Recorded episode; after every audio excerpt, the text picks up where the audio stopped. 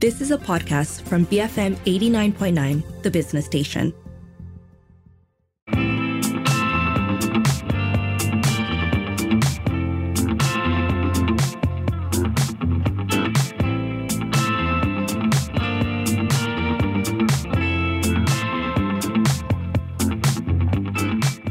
Morning. This is Freda Liu. You're listening to Open for Business. Education for All is a global movement led by UNESCO to ensure that all children and adults have access to basic education of good quality. Ideas Academy here in KL is rooted in that sentiment. They aim to provide high quality, affordable educations to students in KL by bridging technology and traditional education. They use the IG CSC curriculum along with other extracurricular activities such as coding classes and entrepreneurial classes to educate, empower, and enable students to become successful, contributing to citizens of the world. I'm here with Jan Willem Smulders from Ideas Academy. Good morning, Jan. Good morning. Thank you for having me. So this this Ideas Academy was started in 2016 uh, to address the movement education for all. Now, why is this movement important to you? Starting this in 2016.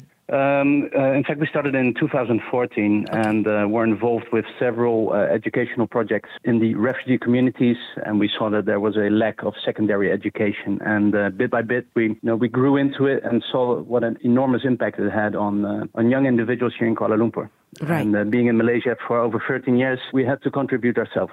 Okay. What is your background, Jan? Um, well, I'm now here the um, uh, managing director of Creating Winners, which is a uh, gamification uh, IT company, and I myself come from uh, hotel management.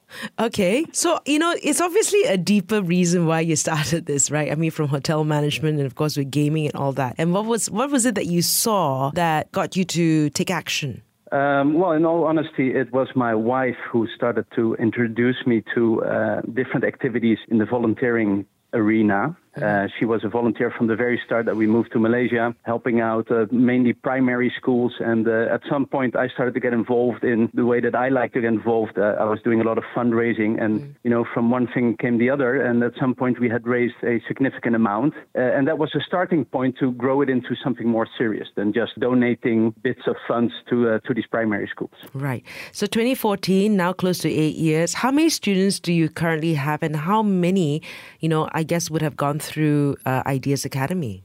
Well, we started with a first class of 24 students, and we've grown every year by taking on a new year, and mm-hmm. that's how we developed the curriculum over the years. And uh, now we're at around 175 students, with a capacity to grow to uh, around 300 students. Okay, and where are you located? Right now, we're located at the Fraser uh, Business Park, which is at the south end of Pudu. Uh, but we're actually looking around for a new location because our plans are taking us towards a international school license, for which we need a, a larger premises. And okay, so fine, getting the students and it's grown. Do they do they do they pay fees? How does it work? How do you actually? It's a social enterprise, you say. So do they pay any fees? Uh, we are transforming into a social enterprise. Right mm. now, we are in fact a charity. Uh, we were founded by by two charities. One was the uh, Young Refugee Cause based in the Netherlands, which uh, I myself, with a group of uh, expatriates, set up, and we then joined forces with IDEAS, which is a yeah, think tank, policy research think tank mm-hmm. here in mm-hmm. Malaysia. Together, we founded the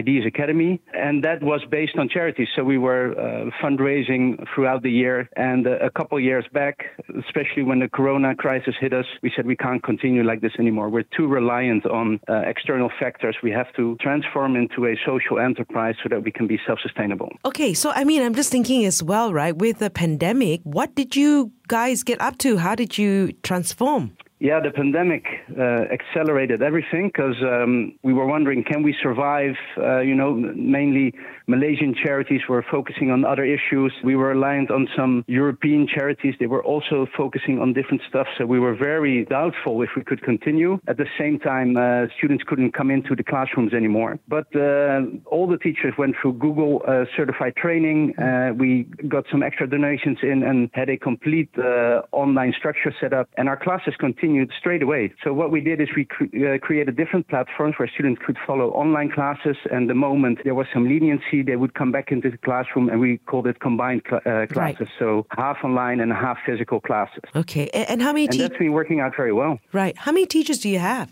Uh, right now, we have 10 full time teachers and around six support staff. Right. Was it easy finding the teachers? It's never easy to find great teachers, Right. but uh, uh, a lot of people like to align with the uh, with the vision of the academy. So we do have some pull factor there. Okay. And that vision of the academy is?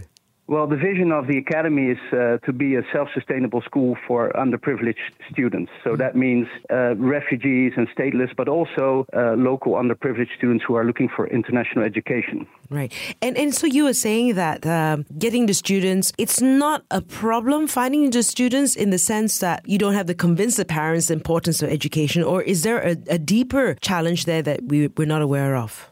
Uh, no, no, it is uh, quite challenging, especially because we are at a certain age of the, the children in secondary education that, especially as they get older, they are pulled back Oh. into the families as they need to contribute to, uh, yeah, to sustain. Uh, a lot of refugees cannot afford the travel to the uh, to the school. There's a there's a lot of uh, challenges. And, and this usually happens at what age? Well, we run a secondary school from Right. Mm. um, year six to um, to year uh, twelve, and especially in the last years, we can see that some of these students are pulled back Right. uh, to help out. Okay. And this is like, you know, 15 onwards kind of thing, and they drop out there. That's where we see the highest dropouts rate. Yeah, Is but it- of course we also have positive dropouts where uh, refugees are resettled Right. to another country. Okay, so that kind of dropout is fine, but when you see them actually leaving at 15, do you see there being a difference if it was a boy or a girl? Is gender a factor here as well? No, not really. I mean, both genders are pulled out at times to help contribute. In general, we are quite successful to keep them in. Teachers uh, are notified when this is uh, about to happen. They start speaking to the parents and convince them about uh, a better future and how they can contribute, contribute later on, uh, and how this has a far larger impact than having them work now for a um, yeah for lower wages in the in the jobs that are typically the three Ds, right? Right, yeah, the three Ds. Dirty, right? dangerous, difficult. Dan- dirty, dangerous, difficult, and so this is a way for them to get out of that cycle, so to speak, right? So you you currently split your students' week into two days of physical classes and three online. Is that because of the pandemic? And you know, do you plan to change this this sort of structure? Uh, we plan to keep the uh, possibility of full online classes because of the uh, location of a refugee or of a student, I should say. And we uh, continue to have self study online where students can follow the classes and hand in homework. But the uh, f- combined classes are transforming back to uh, full physical classes. Right. Uh, we'll talk a little bit about how you receive funding from Clarion New Life Capital uh, out of Singapore in just a moment. I'm here with Jan Willem Smulders from Ideas Academy. Stay tuned to Open for Business, BFM 89.9.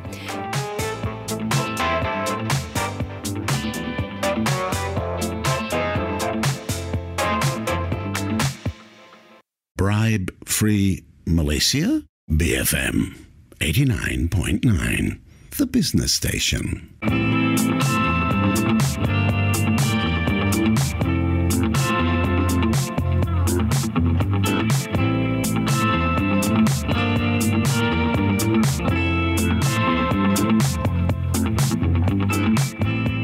This is Freda Liu. You're listening to Open for Business. I'm here with Jan Willem Smulders from Ideas Academy, uh, which was started in 2014 to address UNESCO's movement Education for All, starting as an NGO to help with uh, refugee students or marginalized communities within Malaysia. They're evolving now into a social enterprise.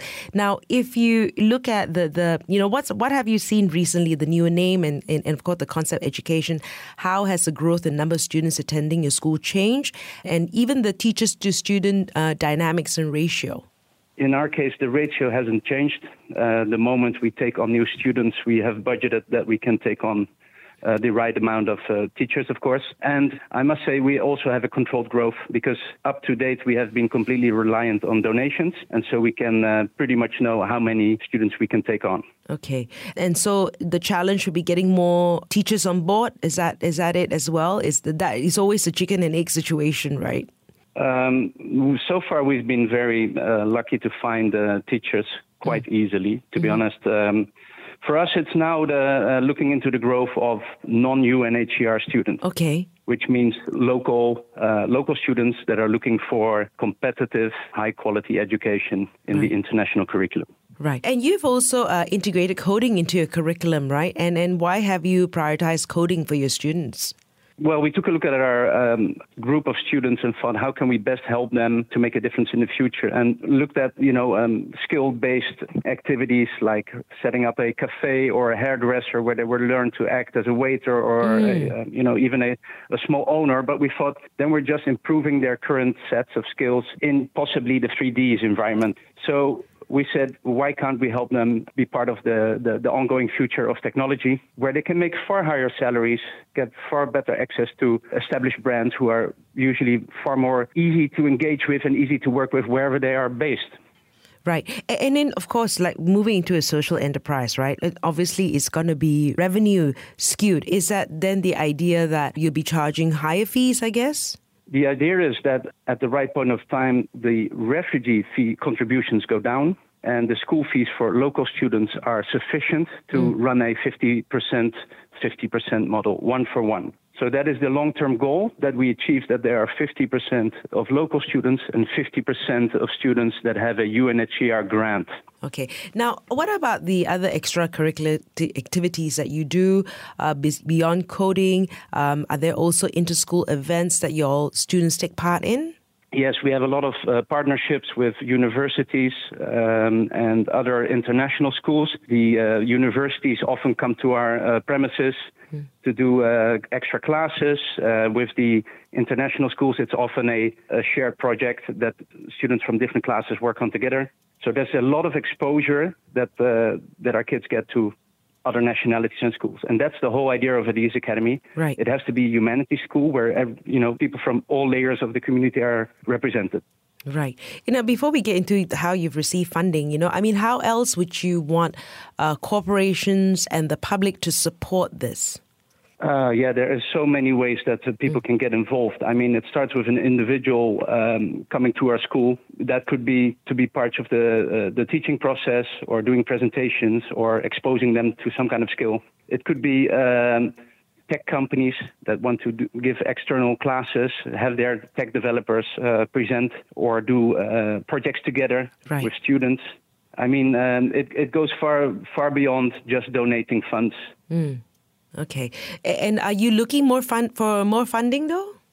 Well, we're always looking for more funding because more funding means more possibilities for um, for these students. Right. But at this stage, we, we are um, mainly looking at a new premises so that we can grow into the international school license. Okay, so now, so that's the immediate need, looking for new premises. Uh, if you had a wish list, where would you like it located? I'm putting it out there for you. Where would you like it ah. located? what kind of, what would you, what do you see in this new premise? In this new premise, I see 25,000 square feet at least. Okay. Uh, I see that we are close to an, uh, an MRT, an LRT, or a train. Right it must be a relatively uh, safe area once we are in the building. So mm. it, it, means like you know the building cannot be entered from multiple points. And uh, yeah, then all uh, usual facilities. You know, the, mm. the, if there's a field of grass close by, better. All right. So, so I'm, I'm putting out there because there's also a lot of empty buildings that are not fully utilized at the moment in KL. So maybe yes, I know, and that's a great way of uh, funding support. Yeah. right. So okay, yes, you receive you. you. receive funding from Clara New Life Capital. Uh, you know, and it's CNC. Uh, this CNC is a Singapore-based company managing a private social impact investment fund, and they invest in business mm-hmm. enterprises uh, in the early to late stages, primarily in the areas of education, agriculture, healthcare, and housing for the underserved in Asia. Now, how will this uh, funding or you know be helping you in your expansion plans? Uh, what we did is we submitted our business plan to uh, to Clarion Fund and um, explained to them, look, we, we are transforming into a social enterprise. We want to achieve a position of where we can self-sustain ourselves and mm. make a, a, very small margin on it because we still want to be a non-for-profit uh, social enterprise. Right and projected the number of students that we would need to achieve and how we would achieve it. And basically, that's what they invested in. Mm. They gave us the space by taking a small uh, share into the organization, mm. but also by providing us extra credit so that we can achieve these goals. Okay, and obviously you're looking, like I said, help in other ways as well, right? Um, you know, when you when you know you've been here for a while and you've been working with the community, what is the challenge in Malaysia? You know, in terms of um, are, are, we not helpful enough? What is the issue? Is it because they're not recognized, uh, you know, to go to schools and all that? I mean, can, can this sort of change? What would you like to see change in Malaysia? Oh, very difficult. I mean, the easiest would be if Malaysia could sign up with the uh, Refugee Act, right. acknowledging refugees. You know that mm. immediately gives them the right to find legal work and, and roll into the education system. So that would be by far the best position. And for the rest, I can't really um, complain. I think Malaysians are quite helpful and also willing to help out. There's a lot of Malaysian volunteers jumping in. There have been lots of Malaysian companies uh, supporting us. Um, yeah, but you know there can always be more. Right. Okay. Okay. So first of all, you know, we hope that will, you know, the ability to work and study here can change, but really also at the same time is is humanity, right? It's humanity, um, and hopefully they get, you know. Uh, posted somewhere, they get accepted somewhere, but really it's about humanity and helping others. Are there any uh, final thoughts, uh, Jan Willem, that you'd like to share about what you're doing at Ideas Academy? Um, yes, I, I, just hope that uh, people who are listening to this and see that there's, uh, you know, a possibility for them to play a role that they that they reach out to us and um, and make a step. What we're um, um what we're hoping to achieve, I think, is is so important. There is nothing like it. There are schools who allow refugees or underprivileged into their system, mm. uh, and we're usually talking about a few percent. Right. But if we can achieve our plans uh, and run a school that has at minimum 50 percent students that are on a grant because they are UNHCR students. I think we're achieving a social enterprise that can be so scalable and replicated right. anywhere. Right. And that's the idea. Okay. Well, thank you uh, for your time and also the work that you're doing. Um, I was speaking to Jan Willem Smulders from Ideas Academy. You've been listening to Open for Business, the FM 89.9.